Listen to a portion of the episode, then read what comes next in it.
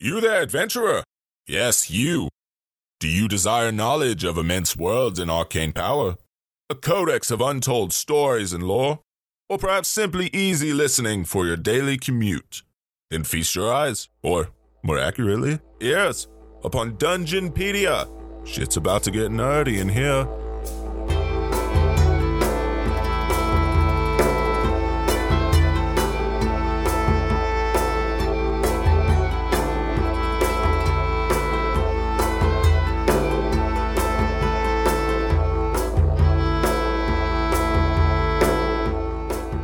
Hello, everyone, and welcome to Dungeonpedia, an exploration into the lore of Dungeons and Dragons. We're your hosts, Lou and Markel. Taylor Stanfield. And I'm Travis Beasley. I have the funniest story. Oh my god.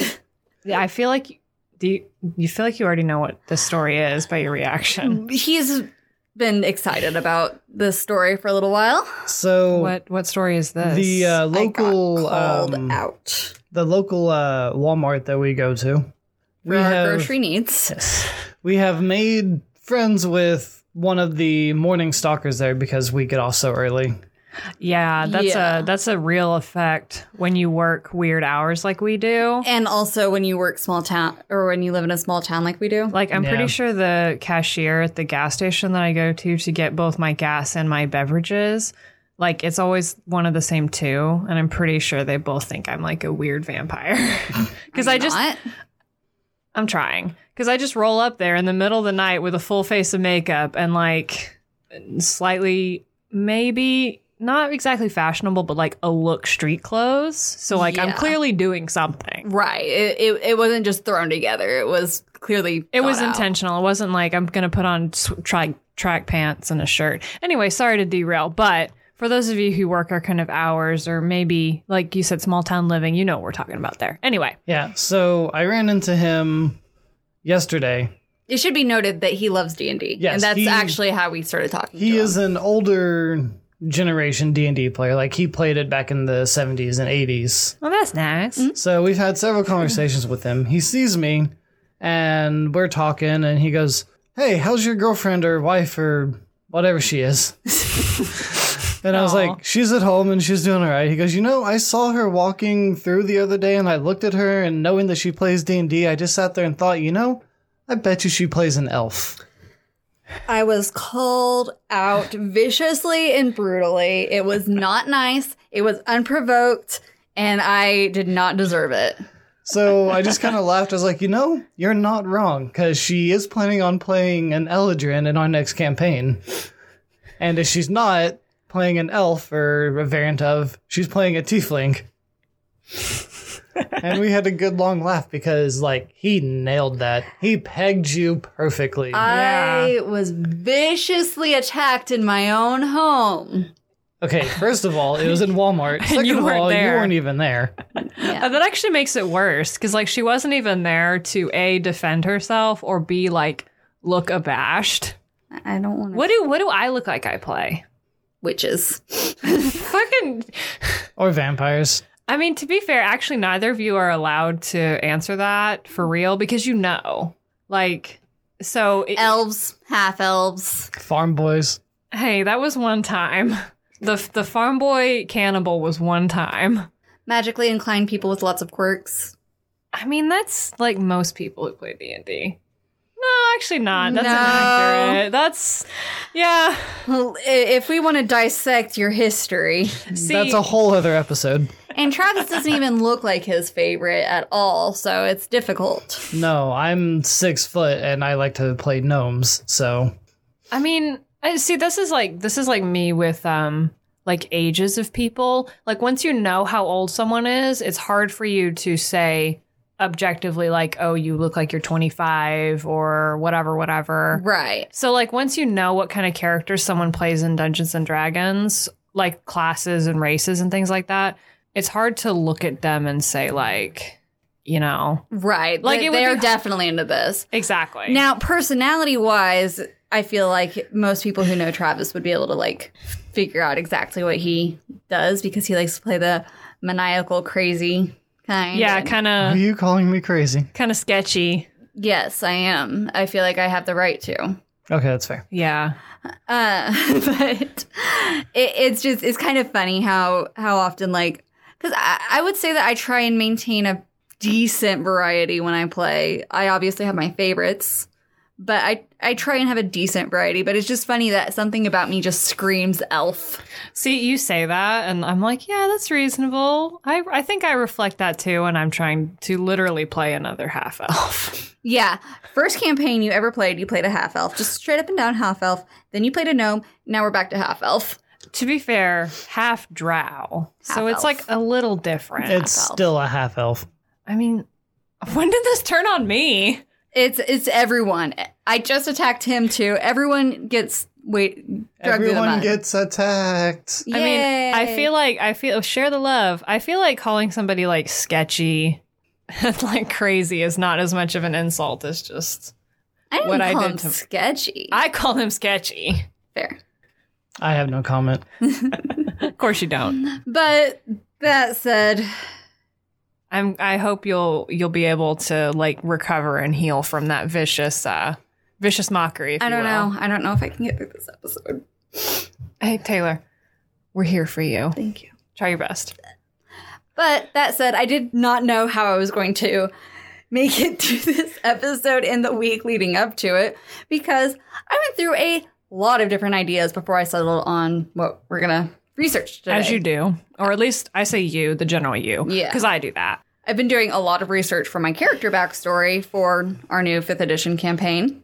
And at first, I kind of just wanted to use the information I've needed to use for that to find a topic in there. Unfortunately, almost everything I wanted to do on that was either I didn't have enough information to do a whole episode over, Mm-hmm. or it required a complete episode of another topic to be done beforehand. So I did a lot of work there for potentially future episodes, but not for this episode. And then I looked through our suggestions to see what hadn't been, what we hadn't started research on yet, what we hadn't like claimed and said, I want to do this in the future. And I played around with a few ideas, but ultimately all the stuff I was really excited about needed more than a week's of research. Yeah, It was too in depth, and what I could research in a week was just not enough to go on.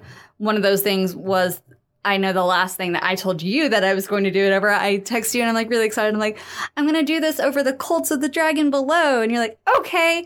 No, I'm not doing this over the Colts of the Dragon Below. Which you literally told me as I left for Walmart yesterday that you were going to finish research on that. And now it's something totally different. I was Wow. gone for an hour. we've actually we just descended to another level of called out right there. Look.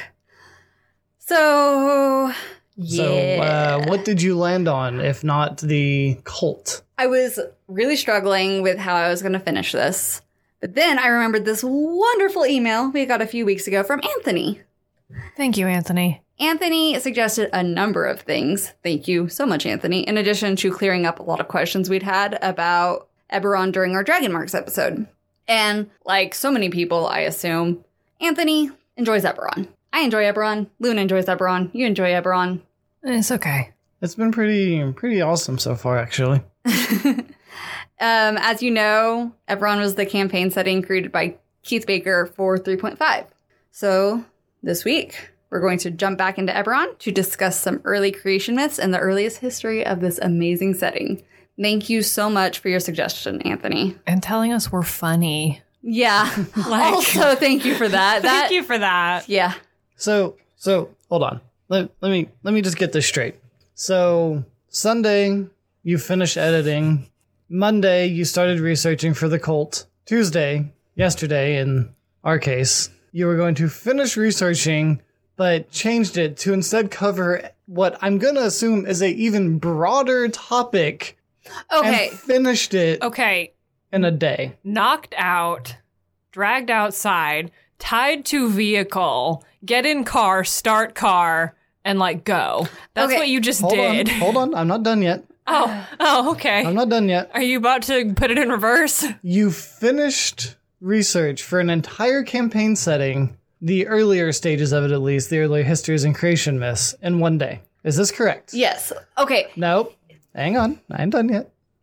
Good job. Thank you. Yeah, that is That's very, very impressive. Yes. Congrats. In my defense, and to take away from the amazing compliment I just received, thank you so much, both of you. A lot of this, I actually did research into a lot of the early stuff for the Cult of the Dragon Below. So I had probably about half of the research, maybe a little bit more already so there's a done. foundation. yes. Okay, so you already had like a little a foundation for it, and then just decided to Go a different direction. Switch it. Okay, Yeah. Okay. Also, like I will say, the the idea of you also having done this whole thing in an entire day, like 100 percent of it, is also believable, and also like kind of takes me back Yeah, to, To- high school. to me in high school.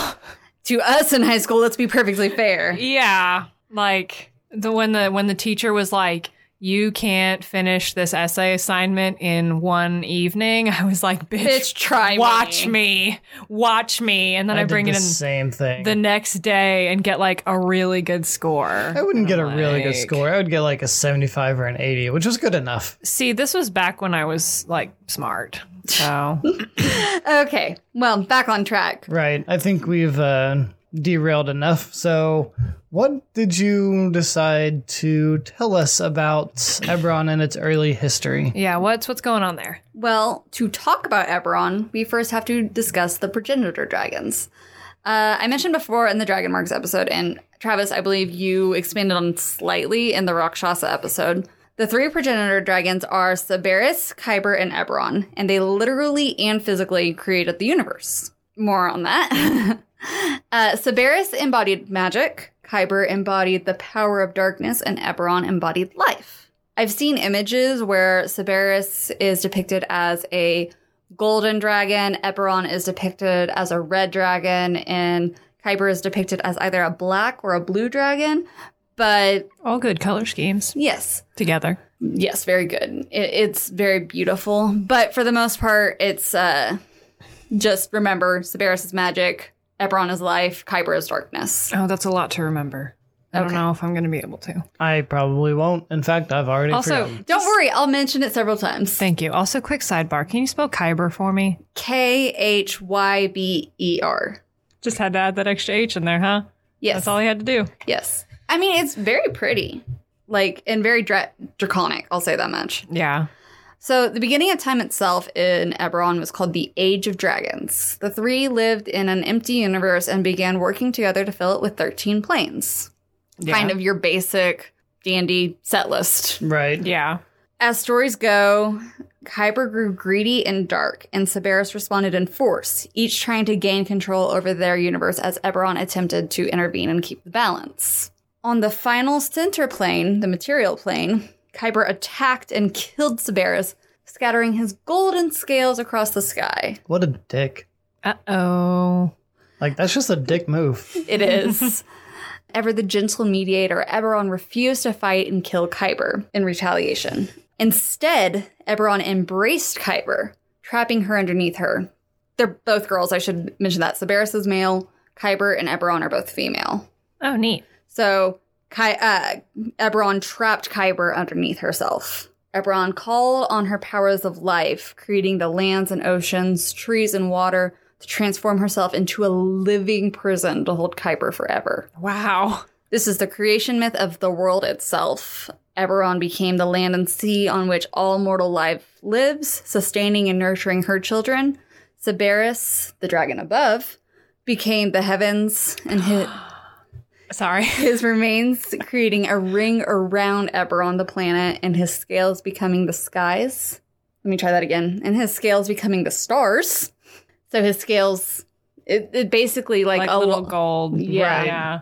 His Oh, that's- scales are now the twinkling stars in the Yeah. sky. Beautiful. It's poetic. It is, and It's it actually romantic. kind of reminds me of like some like real life cr- creation myths for the stars and stuff. Yeah. It's very romantic. I love it. It is, and Kyber became the dragon below, the mother of monsters, the source of all darkness. That was the realization I had. When you hit Yeah. the dragon above. Like my my monkey brain was like, what's the opposite of above? Below. below. Ooh. Her blood and bones created the underworld, which Oh. was in turn named Kyber. Oh, oh, I have a I have a prediction. She has a cult devoted to her. kind Hmm. of. Actually, I will say when I eventually get to the cults of the Dragon Below, not a lot of them actually worship Kyber herself, Why the fuck not? right? Because Kyber's kind of a bitch. That sounds no. This sounds great. I mean, she did kill Sabaris was his name. Uh, yes. Okay, like that was a kind of a dick move, but like Kind of? I mean, very much so. But like I don't know. That just that just sounds like something that some evil people would worship. No, you're not wrong. I, I I'm with her on that. I mean, I agree. And the thing is, again, this is not an episode on the cults of the dragon below. Eventually, it probably will be a full, either a full episode or a little, an episode with a little bit of other religions in Eberron. Mm-hmm. But Kyber is not actively worshipped. Instead, what they worship is kind of the the land of Kyber. Mm-hmm. So the underworld itself and the monsters that live there. Okay, That's it's like the opposite of a Aseric. little strange, but They think Yeah. that she doesn't want to Sure. be worshipped, but actually she does. Yeah, probably, actually. You're probably right. But I mean, she became the mother of monsters. So I guess they you can say that they're kind of by worshiping the monsters that live in the underworld, it's mm, like they're kind of doing her a f- service as well. It's kind of interesting. mm, There also aren't a lot of cults that worship Eberron or Sabaris either. Why the fuck not? I know. More dragon worship. but Kyber doesn't desire anything more than to just escape Eberron's hold and end everything. So is is Kyber i- i- did Kyber become the underworld in the same way that Eberron became Yes. like the planet? Okay, so it's not like there's like this big ass black dragon just chilling down there. Right. It's like her blood and bones were so massive that they created catacombs and a labyrinth, and Oh, that's so cool. so the world is her. the world is her. Well, the underworld is her. The other world is her. The land itself is Eberron. they live on dragons. They live on dragons. And also, there's a dragon in the sky. Imagine. I want to live on a dragon. I mean, if you believe some of the theories, we live on a turtle, but Yeah. I want to true. go with a dragon. What about a dragon turtle? Fuck yes. Teach me how to take someone's Like- pure essence away. yeah. I don't think they Jesus. do that in D and D. I Uh, don't think they do. either. Avatar: The Last Airbender spoilers. I'm sorry. They're, they cannot be considered spoilers at this point. If you haven't seen it, You should. you should Go watch it. now. So I believe we've previously mentioned the children of Sabaris. Yes. I believe specifically in the Rakshasa episode and others. Yes. So, in a traditionally dragon sort of way, the blood spilled of Sabaris, where it touched Eberron, different children emerged. The life of Eberron combined with the magic of Sabaris to create the first mortal dragons. Where the blood, and this is a beautiful poetic quote, so I'm sorry for the fact that I just started to do a different affectation, but I'm going to do it anyways. Where the blood of Sabaris struck the clouds, silver dragons were born. It fell on the cold peaks, and white dragons rose from the ice. It struck the swamps, and black dragons emerged from the dark depths. And so all the dragons were born, mighty and proud, possessing the mystical power of Sabaris and the vibrant forces of Eberron. I just got chills. Nice. Are they multiplying? I'm losing control. Uh, it's actually kind of reminds me of the Asgaroth creation myth. Yeah. Yeah, it sounds very similar. There's a lot of blood, a lot of bone. Like I said, in a traditionally draconic kind Yeah. of way. yeah, it's very it's violent. it but seems beautiful. a lot of draconic myth revolves around blood being spilled and them being born from this blood, Yeah. which I'm not mad about. I'm just Yeah. pointing it out because that it's that's a it's- common thing. It's very violent and very beautiful. I, I yeah. think And I like the the interaction of magic there too. like magic and like pure life force, Yeah. sort of. it's pretty pretty badass. Yeah, I'm into it. Dragons explored the world freely and wildly, kind of an age of innocent exploration. There were no dark creatures born, no lesser races yet. Oh, which reminds me, Anthony informed us that lesser races are basically your traditional player races of D&D, which absolutely makes sense in hindsight. I just didn't think about it in that context. Mm-hmm. Yeah, I didn't either until I read that email Yeah. because Ebron is basically dragon, dragon, so lesser Yeah, yeah. races are just kind of non-draconic. everything else. Yeah, Yeah. and I think we're we're influenced by the perspective of both being like actual humans ourselves, Yeah, and also that you think like not to say that D and D is just like generic fantasy, but you think a lot of the time about like humans being like the dominant quote unquote common race, and then you have like Yeah. elves, they're doing their thing, dwarves are doing their thing. But it makes sense from the perspective of Eberron being very dragon heavy that we would be like lesser. Oh yeah, yeah. It, it makes sense, and honestly, I'm going to blame part of the issue that our first campaign setting, at least you and me, Lewin, was Faerun, where humans were very dominant. Exactly. Faerun. Uh, so the only Call it human rune. that is literally the stupidest Boo. boo. That's just a boo. It sounded better in my head. so the only other race at the time were the other children of Severus, the Coatls. Oh, Oh, those guys! Yeah. I love Those, those, cute little guys. things. I think I mentioned briefly that previously that they reminded me of mythical Quetzals in appearance. Yeah. Yes. They're feathered serpents of Sarlona, which is Hey, Solona. who stood outside the cycle of life. Uh, so the myth goes that of all the blood of Severus that sh- fell to Eberron and created dragons, there was some still that created life before it struck, and so the Coatls were born. They are truly immortal and powerful magical creatures, only being reborn after death so that their numbers are constant. They keep to themselves and let the dragons roam free. They are essentially the celestials of Eberron. And they kind of do like what is that? Phoenixes? Like Yeah. they die and then are Reborn, reborn. from the ashes, kind of. Yeah. Holy shit! I want one. I feel like at that point the relationship would be that the coatl would have you.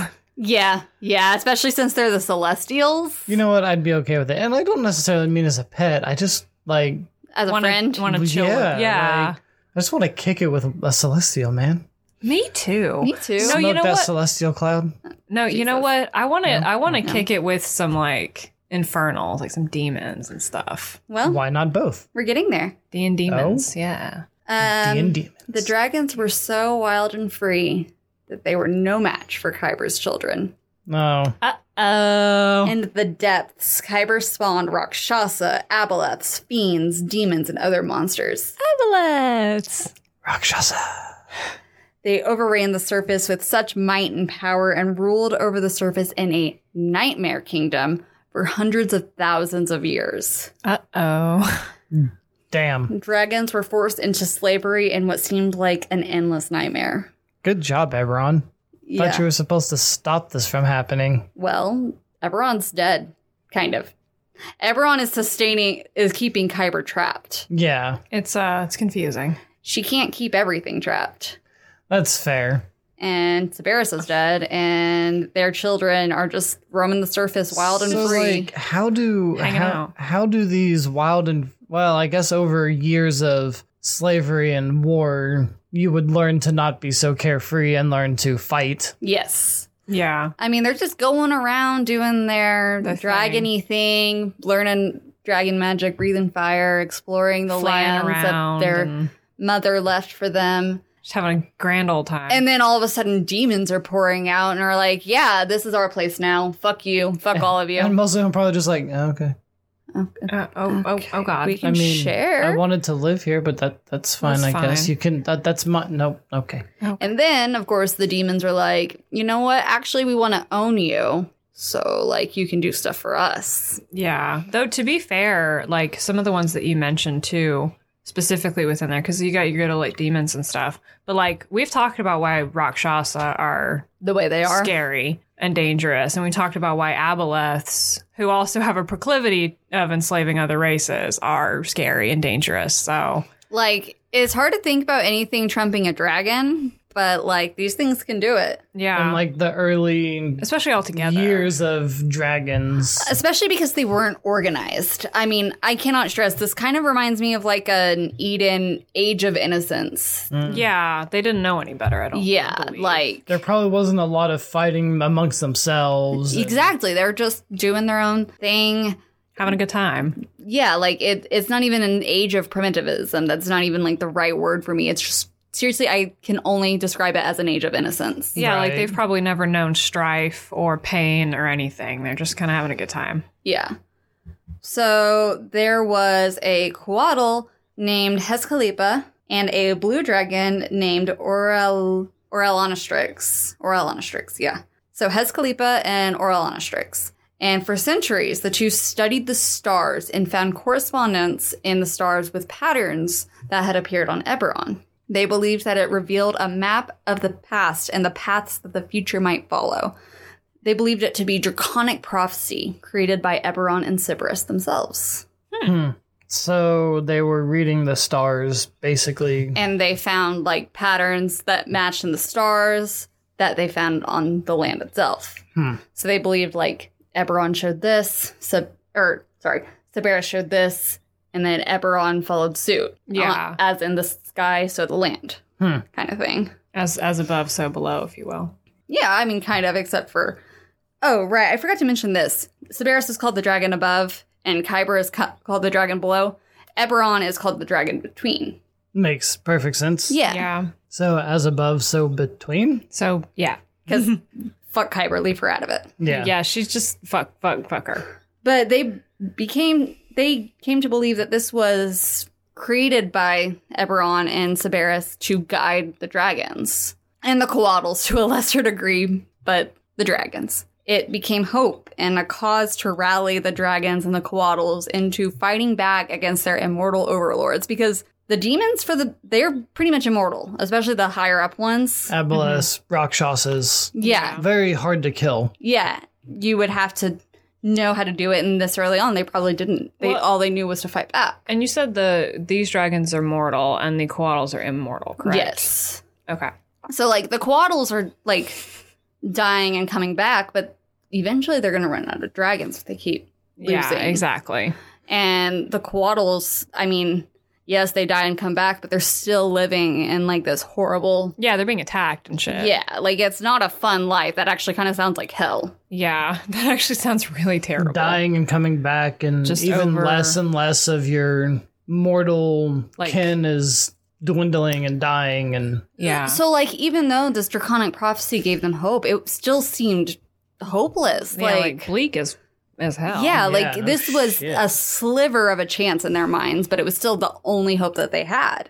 And even though it did seem so hopeless, as no simple spell or single defeat would be effective against them, Hescalipa eventually uncovered a path to victory, but the cost was terrible. Uh oh. The Coatl sacrificed almost their entire race and forged their immortal essence into a powerful sort of force field to hold the overlords in the underworld. so in this case, the Coatls didn't come back. Yes, because they used their entire essence to create this.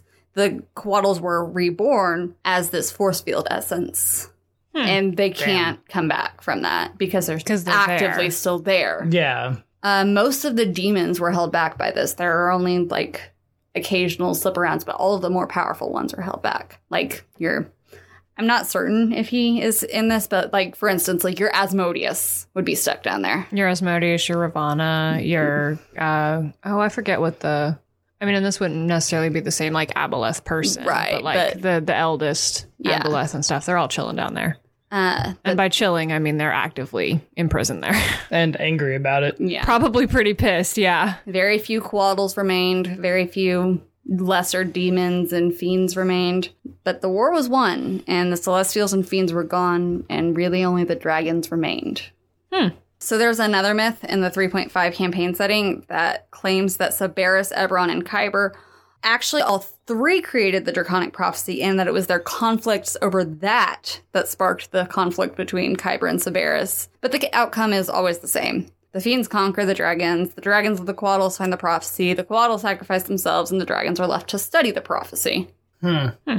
That's like the second one about all three of them making the prophecy and everything. That seems a little more odd to me, but Yeah, it's but I mean, I suppose it could work. It's just still strange. Right. The original myth I was telling you guys about was the fourth edition, so I think it was the better revision of it. Yeah. Uh, It's just kind of like different paths to the same end. Exactly. Mm-hmm. at And that honestly, that could just be like a hearsay kind of thing. Like, uh, oh, well, this area over here believes that they all created the prophecy, but Where this area believes that only Mm-hmm. Sabaris, Severus and Eberron created it. and it was conflict over the planes that caused the strife.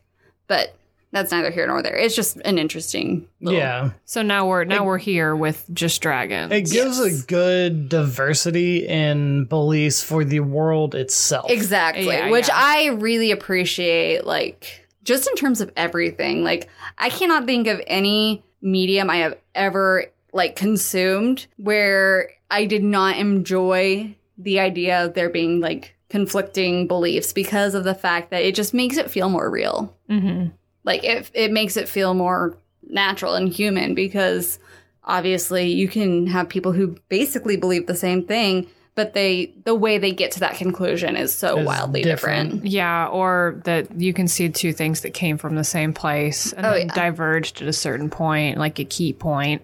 Yeah.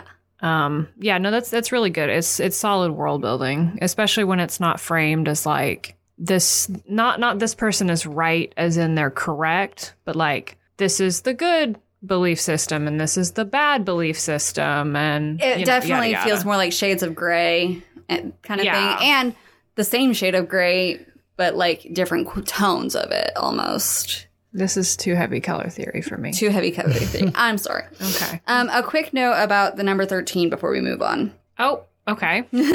this episode is brought to you by the number 13. And the letter F. No.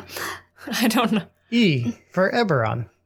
Oh, okay. Yeah, that's Yeah. better. I don't know why I pulled F. So there's a reason why I said that. It's not because I'm making a dumb Sesame Street s- joke. So thirteen. There's a common theme of the number 13 in Eberron, specifically 13 minus 1. There are 13 planes, but only 12 of them interact with Eberron regularly. There are 13 dragon marked houses, but one was destroyed. 13 recognized nations, but one was destroyed. In one of Eberron's earliest ages, it had 13 moons, but currently there are only 12 visible. Hmm. This is referred to by fans as a baker's dozen, as a play on Keith Baker's name, and also, you know, the common phrase Oh of my baker's God. dozen being 13. it's just something really interesting that I found while I was looking this up, and I wanted to include it because, So that's like their version of like us th- with the number seven, the number three, yeah, um, the number 18. What are some other good numbers for that kind of thing? honestly, seven and three are the best I can Seven, think three, of. 18 's another 23. one.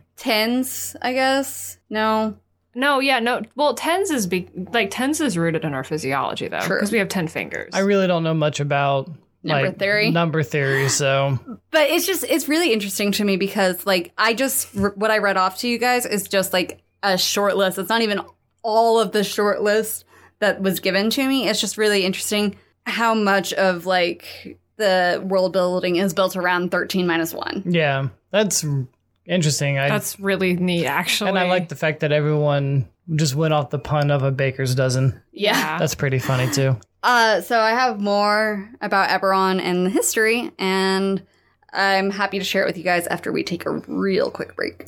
Well, W- m- maybe a thirteen minute break. minus one. Minus one. Okay. Hey everybody, sorry to interrupt the history of early Eberron, but we're just going to do our real quick social media plugins, that kind of thing. First of all, thank you so much for listening.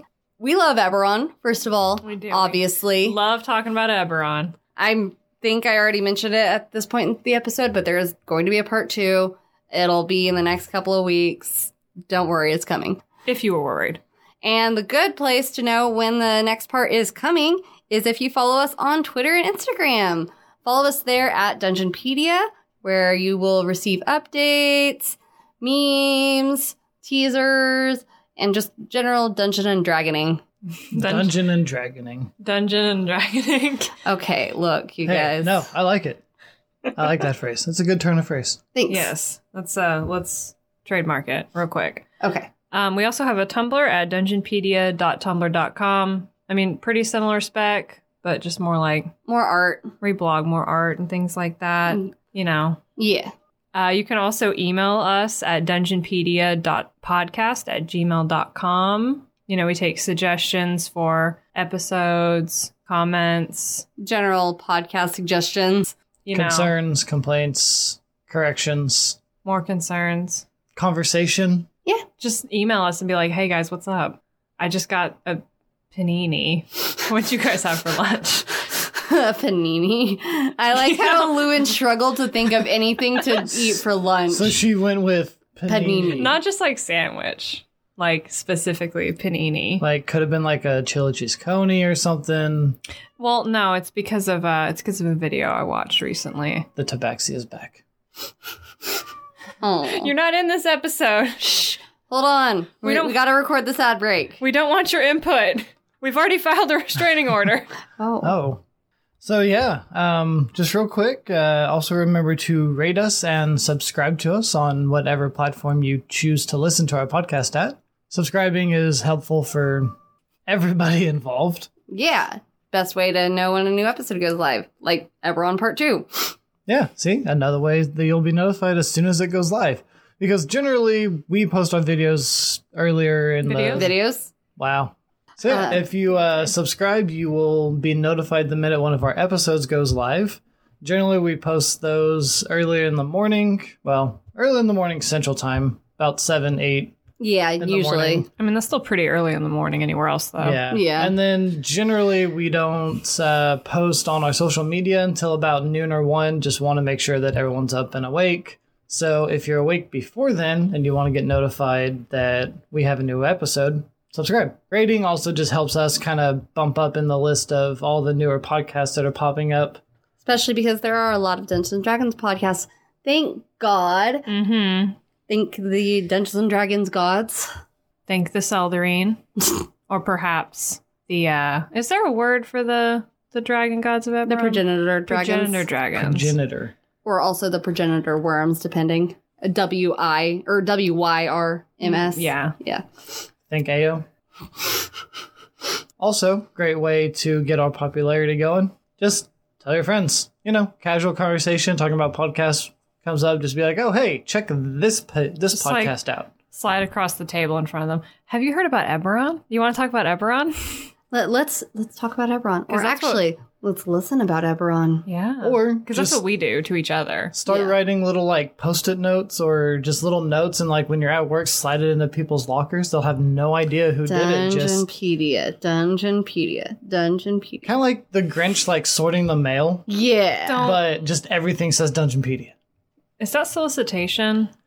Is it? I don't know. I don't think so. Oh. If it is, don't do that. find out if it is first for us and then and then email us and tell us if it is um, also thank you to alexander nakarada for the use of our theme song blacksmith hear it at the top and bottom of every episode. yeah. or the beginning and end if you will Yeah. top, bottom, beginning, end. Eh. are you are you a beginning or are you an end tweet us and tell us I hate you. And with that, I want to get back to Eberron. So, Taylor, take, us, back. Okay. back okay so it has been 13 minus 1 minutes we are back Correct. So, what else do you have? Oh. Minus a weird number theory. So after the Age of Dragons and the Age of Demons, something good has to take the stage, right? no Oh. i mean it doesn't have to It doesn't have to, I feel like we've explored plenty of, of instances where but you I'm, think something good's gonna I'm happen. going to have some uh, high hope here and say, yes, something takes place that's good. I am not. I'm gonna say it gets worse. So the first of Eberron's children rise from the ashes of the Dragon Fiend War. Is it the lesser races? Kind of. The giants. The Oh. first of the Giants. lesser races. Which is funny. The 'cause- giants were first. Yeah, the giants were the first to rise. and we got smaller. Uh, they began to form their own civilizations and what would later be known as Zendric, which is a continent to the south of Corvair, which is the main player continent in Eberron campaign settings. Okay. An entire continent full of giants. Yes, bitch, yes. Um, at first, they interacted with the dragons so much early on that they actually learned draconic magics and used them to build great temples, cities, and monuments to their great empire. That's actually sick as fuck. It's pretty That cool, is right? Amazing. It's it's pretty awesome. What happened? Yeah, although other lesser races were advancing at the same time as giants, giants used the magics that the dragons taught them alongside their massive size, strength, and influence to enslave elves, Eladrin, and Drow, among others. Um, So we were Yep. both right. You were both right. Like something good happened and something bad happened. Yep. Yep. I had a I had a feeling that was something was not two. going to go right with the giants. Yeah, something was going to be messed Why are up. giants assholes? That's a very good question because it, and the thing is, not always, and it depends on the giant and it depends on the setting. Because I, I've looked into giants before because I think that it'll make a really interesting future episode. And there's a lot of really cool variations in like giant subraces. Giant kin. Because I believe like Yeah. furbolgs are giant kin. Furbolgs are giant kin. And honestly, a lot of it varies from campaign setting to campaign setting because Eberron turns a lot of stuff on its head. yeah. Uh, like But also, to answer your question, it could be just whatever the opposite of a Napoleon complex is. And that's why giants are assholes. fair, where you're big, so you take it out on everybody. Brah, me big. Giants didn't talk like that. They seem like they would be very educated in this uh, this setting. But Again, Yeah. Well, okay, yeah. In this setting, it seems that way since they were able to actually learn draconic magic. yeah, Yeah. and also, I, I think I know where you were heading. It kind of just depends on the giant in No, question. Uh, yeah, it depends on the race because there are some giant races that are kind of not smart, like Etons. They're Uh, giant kin. They're just dumb. Stupid, and I'm pretty sure hill giants are also very stupid. But on the same coin, uh, storm giants are very intelligent and very moral. yeah. But like, it doesn't really matter because in Eberron, Wait, moral or immoral? no moral. Okay, I could. I said I said yeah. I just agreed with you, and then I realized a second later I couldn't tell if you said moral or immoral. Sorry. True friendship, agreeing when you don't actually understand. Yes, Listen, I I thought I understood in the moment, and then a moment later I realized I didn't. So I clarified. Communication. Communication. That's what's in good friendship, Travis. that is what's good friendship. Um, anyways, God. it doesn't re- really matter because, like, in terms of Eberron, the giants are just not good. They're dicks. They're They're dicks. just straight assholes, like all around. Pretty much, yeah. So don't go to their continent that they created. So the the funny thing is, in Eberron campaign settings, you can go to Zendric.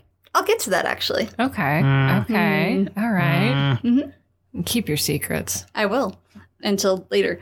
So the giants, in light of the recent power vacuum the fiends left, I say recent, recent as far as like time works. Recent in this particular Yeah.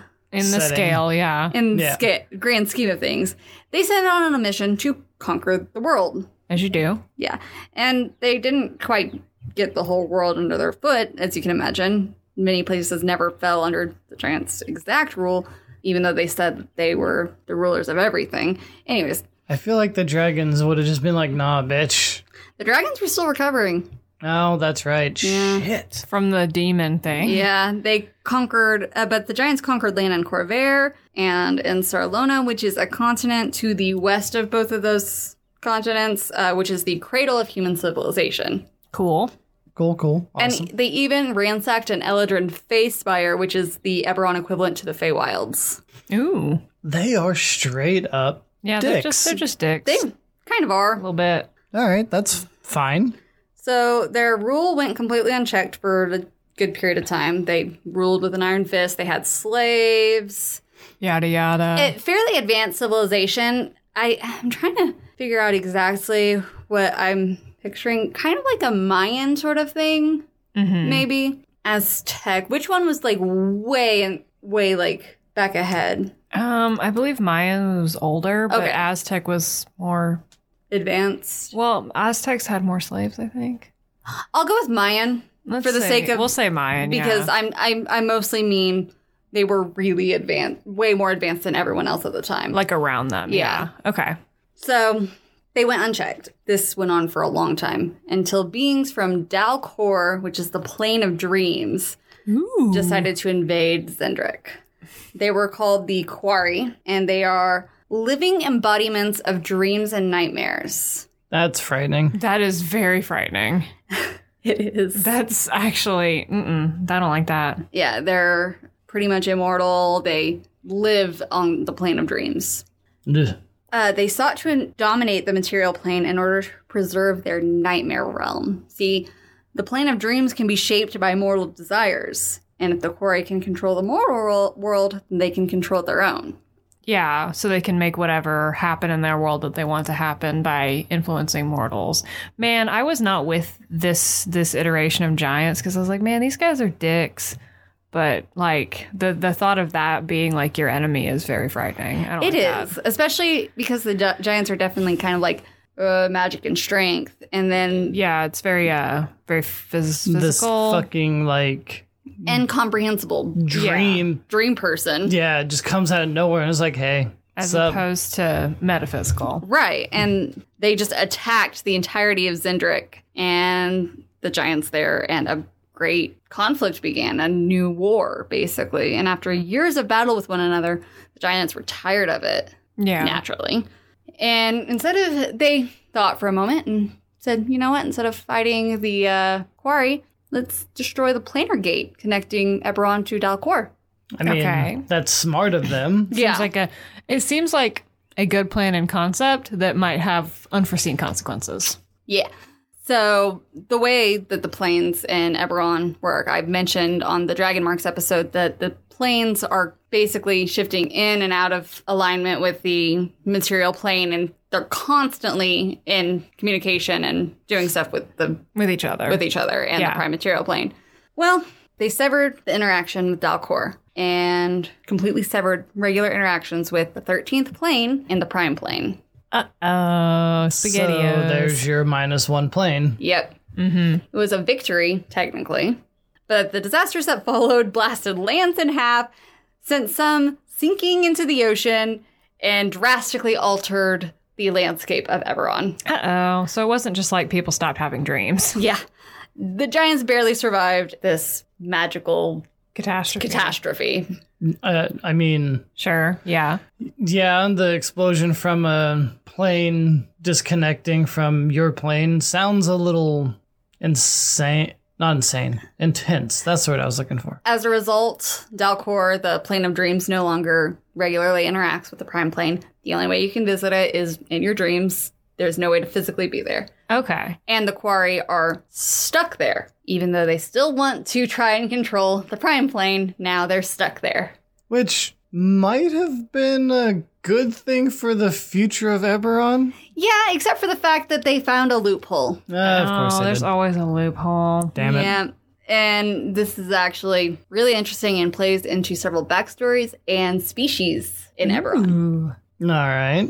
Ooh, I like that. But that's not for this episode. Oh, God. Ooh. Damn it. Yeah, I know. I I, I know. That's just This is that is definitely cold blooded. Hey, this is definitely gonna have a part two. Yeah. Probably sooner rather than later. Why don't we just like look at like look it up live and just sit here for like five hours? I feel like we might get added a lot from this. But this isn't the episode that it. I need to finish the story of the giants. Don't you want to know what happened to them? I mean, most Yes. of them died, and then what? Okay, do they stop being dicks? Their civilization was still there, and parts of it were in ruins, but it was still there. I mean, you can survive earthquakes. Taylor. I mean, yeah, like I said, most of them died, but they're still there. So Mm-hmm. Taylor. what happened to the giants? Okay, yes, I appreciate your dictation. Tell me what happened. In the ruins, a slave uprising began. Yes, yes, bitch. Slaves demanded their release. Yes.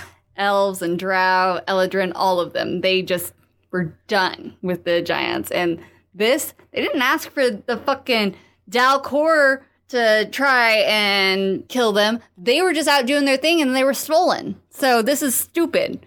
And the giants thought it was a great idea to threaten them with the exact same magic that had almost destroyed their con- their entire continent. Good job. Yeah, yeah. So like they just like survived. Did did it did it work? Uh, y- what happened? Yeah. in order to stop them from likely destroying the entire world. The dragons finally intervened. They finally got their shit together after the Fiend Dragon War. Mm-hmm. They were collective enough to To do Mm-hmm. something. do something. And they destroyed giant civilization with a magical attack, leaving them all in ruins. But just the giant civilization. So giants are still alive, just their civilization has now been completely toppled and left Mm-hmm. in ruin. Okay. Yeah. And the slaves are freed. Yay. Good job, dragons. See, I was thinking that maybe the whole incident with Dalcor could have been like a a, a very extreme Wake up, te- sequence. teaching moment for. Huh. Yes, a very extreme uh, teaching moment for them to maybe not be dicks, but it doesn't look like it. No, It they're, was. they they were still dicks. Guess Anyway. what? They are still dicks to this day, Aw. Shocking. living among the ruins. The giants reverted to a primitive, monstrous sort of life in these ruins, and the ruins became perilous traps where old magic still activates Ooh. that the dragons had used, and time moves unevenly as a result of the blast from Dalcor. Could be fun to have your party Yeah, run it's- around in some giant ruins. Really, a fun campaign area. Especially with the whole time moves unevenly. Like, Yeah. does it specify if it flows slower or faster? Slower. Uh, I believe what I found was in parts of Zendrick, time moves for every one minute that passes in the real world, 10 minutes pass in Zendrick. So it moves faster. So it moves- oh, it's faster. faster. My bad. Yes. Wow. I can't. Uh, Okay, so if a party goes there and stays for like a day, Well, real but- time, well, a day no, it would in be their time. a, a day in Sindrig, it would be Okay, so- slower for like the rest of the. Yeah. Yes. So an an hour in Sendrig, if I'm doing my math correctly, is like six minutes Yes. to the rest of the world. Yes. Whoa. Yeah. So what? Twenty four times six. I can do math. I can't. It's Me like neither. a hundred third. 44? What Uh, are we doing? 10 day, 24 10 times day. uh six? Another way you could look at it is 10 days in 144? Zendrick would be one day. Yeah. 144. Okay. It's just a, cou- a little over a couple of hours Yeah. outside. So you're in some like dark hour kind of. Yeah. That is bizarre. but like you like i was saying you can you can use that as a fun little dungeon dive for your your adventuring party and there are tons of cool ruins but you have to be able to like investigate them Safely. yeah And- there's yeah, and not blow up. Something not or- much known about the continent of zendrick anymore because scientists and like anthropologists don't go there to research it Well, no, between the primitive giants that still live there, the magical traps that are still active, and the difference in time. It's pretty dangerous, I would imagine. From my preemptive deep dive, uh, the only other race that lives in Zendrick is the Drow, who retreated to the Zendrick countryside after the fallout from the dragons intervening on their behalf. Ah, Drow. So you have drow and giants that live in this world where Time, time moves. is way slower than And the thing is, nope, is faster. Well, that's Yeah. in, that's in that's in is that in pockets though, or is that I, the whole, that's the thing is, I think it's in pockets. I think there are places in there where time moves faster, and then there are Yeah. places where it moves regularly. There's magical traps. It's like those weird uh, areas of like spotty radiation, like Chernobyl. Yeah, yeah. like, you can That's s- kind of what I picture. Is You kind can of- stand somewhere that's like perfectly safe, but if you walk like ten feet that way, you'll take in like more radiation than you should. Kind of, yeah. So you'll be like moving normally, and someone will be standing there, and then you'll like speed up and slow down and speed up and slow down. How how like messy would that look to like step in there though, and like see your companions like outside of this kind of like little patchy area? Like It's probably fucked up. it's probably really trippy. Yeah. Yeah. But that's what happened on Zendrick. Elves fled to the island continent of Arenal, where they now reside in number and began to build their civilization and come up from their slavery. Eladrin began to thrive among back among the Fae, and on Corvair, a massive goblinoid kingdom was beginning to form. Hell yes. Goblins. Get the goblin army ready. Yeah. Oh, I wish I still had your goblin miniature over here. I would have Aw. held him aloft, but I handed it back to you. It was called the Kingdom of Dakani. and That's a cool name. It marked the rise of the, or sorry, the beginning of Corvair's rise as the dominant continent of the world. Ooh. Also, Orcish tribes were beginning to form up, and they scorned civilization in order to focus more on primal magical arts and tribal living and living as nomads. Focus on getting back to nature. And I think both of these are really interesting topics for Hmm. part two. And and you said that the the f- human, what would be the human continent, is off somewhere. Uh, it's Fuck to the off west. to the west. Yeah. Yeah. Oh, I'm sorry. I said to the west. I meant to the east on both the times that I said that. So our loan is to the east, Okay. So the other west. the other west. I mean, to be fair, if you go if you go far enough around the globe, it's all the same. yeah, I fucked up on that. That's can just just to go- the east. You can go really, really far west and still end up on the. I'm human glad you continent. caught that because people would have been correcting us. True, I mean, to be fair, as you, Hmm. you misspoke. It's fine. it's fair, That but happens. yeah, It doesn't help that west and east look really similar. 'cause Just they're both don't go one four- way in hopes to land on one continent and end up on the other one and then name them completely wrong. and also terrorize the people that live there. Also, also that. that. Don't do that. Columbus. Okay. Called out. I, well, you know what? Good because I didn't think people got it just from us saying it the way we did. But there is actually no other continent. Like if you were to go west from Corbera, you would eventually hit Sarlona because of the fact that there's not another continent there. It Oh, just okay. kind of open. Yeah. And then bam. Open Yeah. ocean. Yeah. Yeah. Ah, the open ocean. Beautiful. Fuck that. Wonderful. Love it. But yes, I will discuss a the Goblinoid Kingdom and the Orcish tribes and the lead up to present day in our next episode on Eberron's history. Whenever we do that again. I think I might be doing it in a few weeks. Yeah, Eberron's really cool. So chill out for a couple weeks and uh, And we'll go back to Eberron. we'll go back to Eberron. Dang. Yeah, the more I hear about this campaign setting, I really, really like it. It's good. I'm not not even gonna lie. Is there Eberron for fifth edition? Yes, uh, that's actually what a lot of the place I got the dragon marks uh, From is from fifth from edition. is fifth edition. Yeah, Oh wow. Also, I know we talked about this last time we talked about Ebron, but can we just say like Keith Baker, what a what a legend? Because like, wasn't he was a fan, right? yes, he was a fan who That was wrote in, recognized. and it was uh, part of a a campaign to find the next campaign setting. It was like they had something like. 10,000. I can't remember the exact number now because I had it in my notes for the Dragon Marks episode, but they had a lot of, like, thousands of people sent, submitted their Yeah, naturally. campaign settings, and Keith Baker's was chosen. What a what a legend. That's such a that would be like a dream come true. Right, that is insane. Not that I feel like I could write a full campaign setting because it's hard, It is. especially Incredibly. yeah. subtle subtle appreciation for Travis here, but also especially for not just like one set of like your players, but the Yeah. idea that multiple people would be playing this, a lot of DMs would be wanting to run this and do their own thing with it. That'd be very hard. That's just that's a lot of it's a lot. it's a lot of responsibility that I don't think I want a part of. Yeah.